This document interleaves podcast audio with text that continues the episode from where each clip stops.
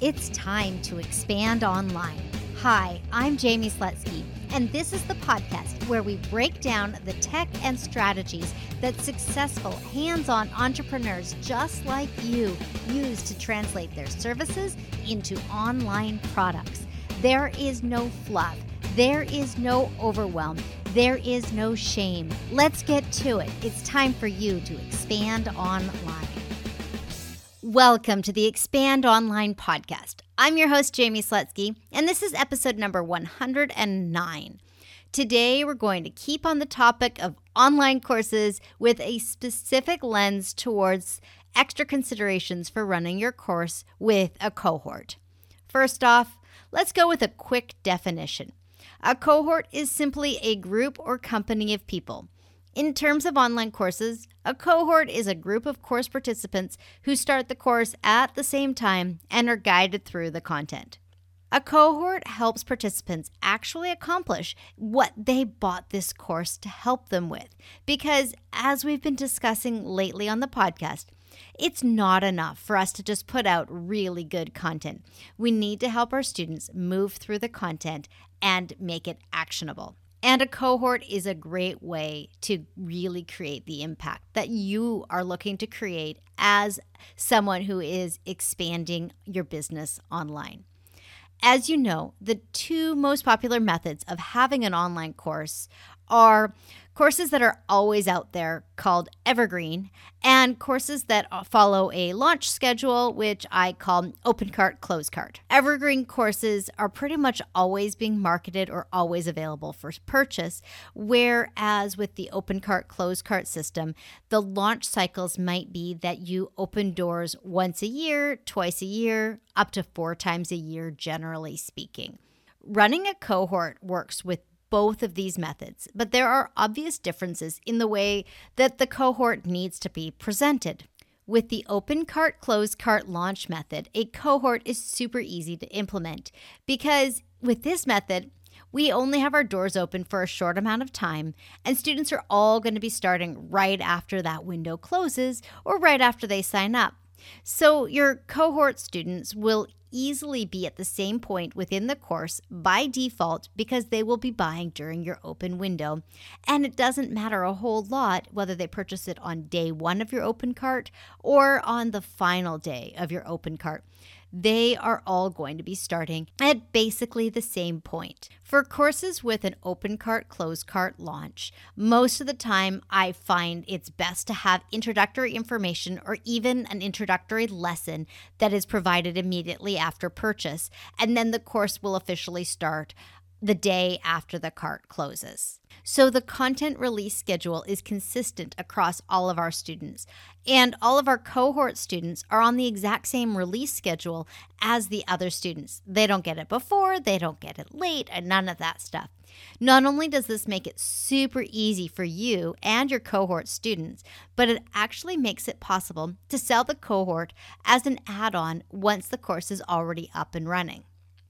Remember, your cohort is designed specifically to help your students get through the material and take action. So, our cohorts really need to have contact points like a community forum or private Facebook group, Zoom calls, and additional opportunities for students to get your feedback. As the course creator, as the person that they're learning from, your feedback is so fundamental to their progress. I think that a cohort should sell itself. The value is unparalleled and is so much more tangible than the DIY method. Now, with an evergreen course, your students have the ability to start these at any time. And you do want them to get started as soon as they purchase without sitting around waiting for their cohort to start. But how exactly do we make a cohort work with this evergreen course model? Some of this will surely depend on the number of students you have sign up on a weekly or monthly basis, because that will dictate how often you can successfully run cohorts. If you have five students sign up every single week and you want to have 10 students in your cohort, then you are probably forming cohorts every six to eight weeks, which then means that some of your cohort students will be six or eight weeks into the course, whereas others may have just purchased.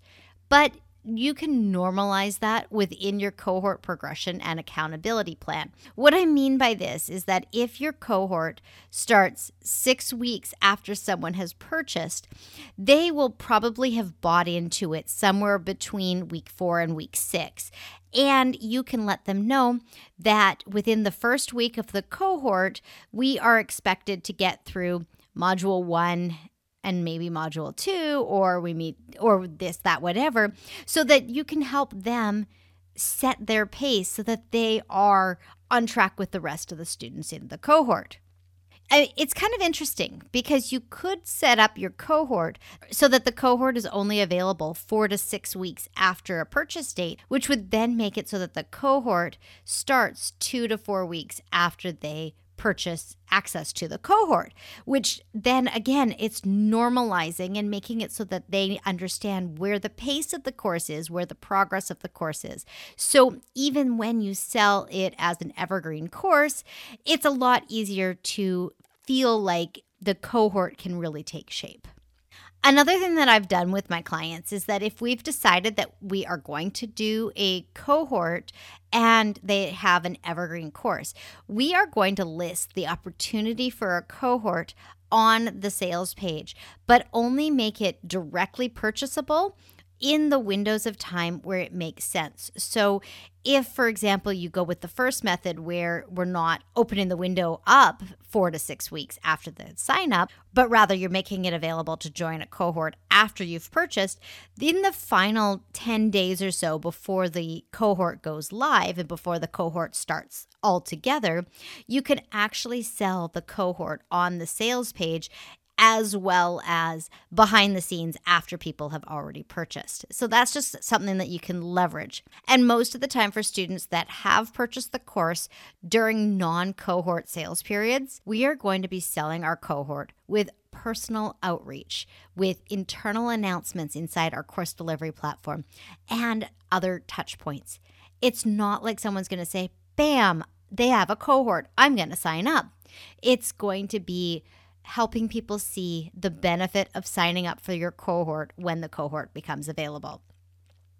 The advantages of the cohort community are so great that they often outweigh that DIY approach.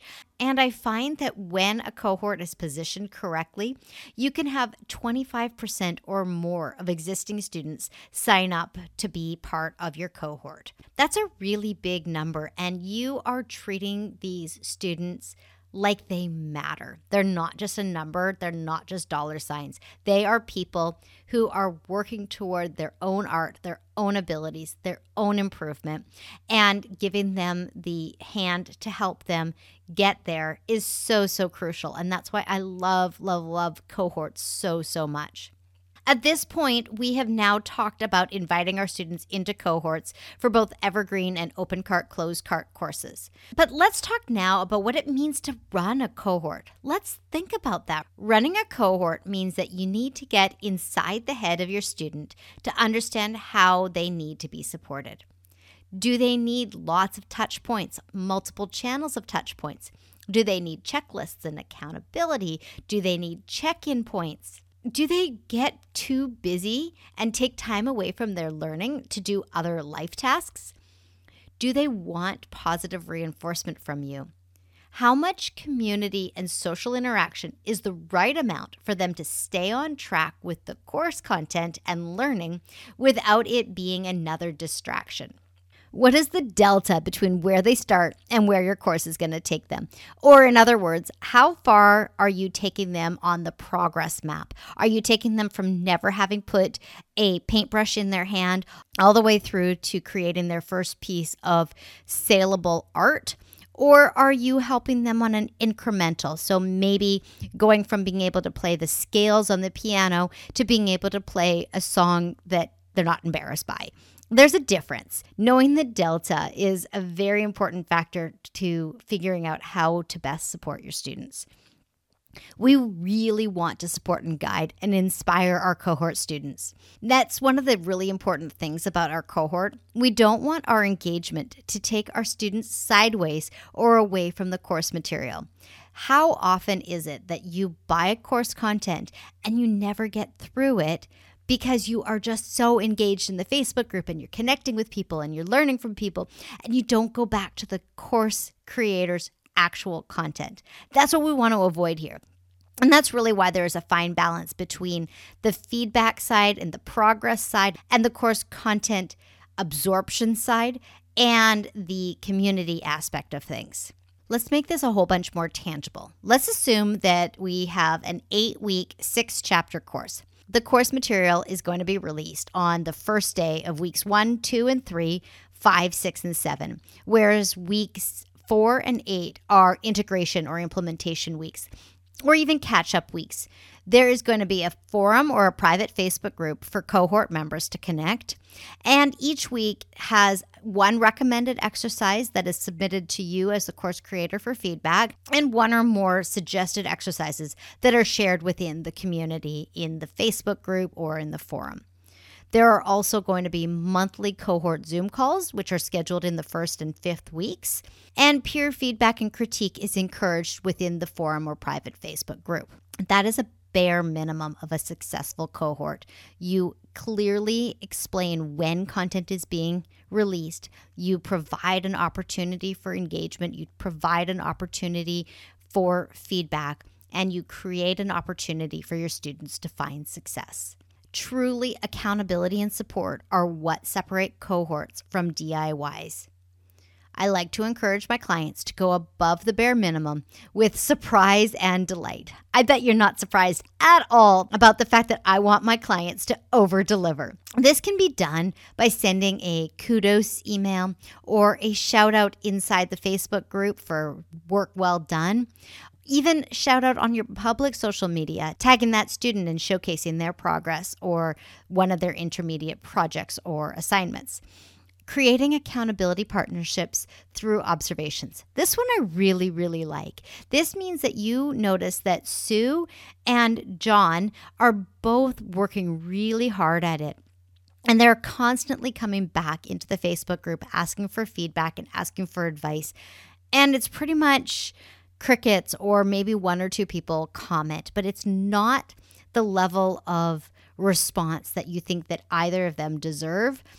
So you go and you say, Hey, John, Sue, why don't you become accountability partners and bounce all of these ideas off of each other and then bring them together to the Facebook group so that you always know that you get feedback from at least one person.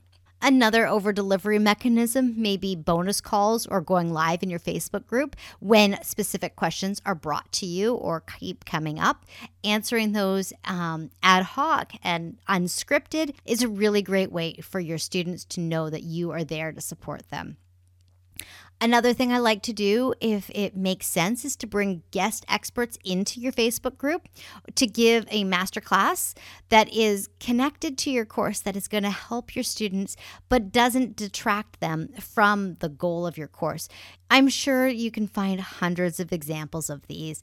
There are so many amazing people who are doing really cool things online, and I am sure that one of them or two of them could inspire your cohort students to do so much more with the content that they have learned from you. And the last thing that I really, really like and encourage my clients to do is to introduce their students to um, peers or mentors that you yourself are acquainted with. So let's say you have a student who says that they're going to be visiting Chicago and they want to go to the art museums, and you know a docent introduce them to the docent at that art museum so that they have just a better experience.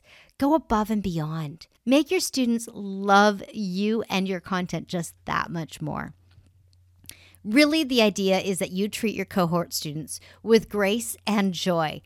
I want them to get as much out of the experience as possible because that not only benefits them, but it benefits you as well. Now, on the flip side, it is inevitable, even within a cohort, for students to fall behind. And because of the atmosphere we create in our cohort, it is much, much easier to bring that student back into the fold. It doesn't always happen. Some students are going to drop out, even if they are paying for the cohort. I just want to put that out there. It's not your fault, and just do the best you can. It's not your fault. Just do the best you can. It may mean reaching out to them in less conventional formats, like on Facebook or Instagram through a DM, or even a text message or a phone call. That doesn't hurt. It's always worth trying to bring that student back into the fold. I love being able to give that personal and individualized attention to cohort students because they have provided me with a mechanism to do so. A question that comes up a lot with respect to cohorts is pricing the cohort against the standard version of your course. I believe that your course needs to cost at least $297 to even consider a cohort. Because if a course costs less than 297, because if a course costs less than $297, there is just not enough room to move within the proper order of magnitude to get a cohort price that reflects the additional work for you and for your student. Let's go back to our eight week, six chapter course and give it a price tag of $297. Actually, for the sake of easier math, let's use $300. Our bare minimum cohort requirements mean working an extra three hours per week for those eight weeks. So, a total of 24 extra hours. If your cohort has 10 students in it, that's spending an extra 2.4 hours per student. Let's round that up to three hours per student for all the bonuses that we're going to include and all the ways we're going to delight them. If your hourly rate is $150 an hour, then you're giving each student an additional value of $450 for being part of the cohort. But we don't actually charge our hourly rates for packages. So let's drop that price down to $100 an hour, so an additional $300. And now the question comes back Can you charge $600 for the cohort version of the course? With the regular price tag of 300. Of course you can, but it's a much bigger hurdle because you're now asking the student to invest twice as much in the course than the material cost. So if instead the course was $497, then we're offering 497 versus 797, which has a smaller order of magnitude and it's easier for the students to see where their money is going.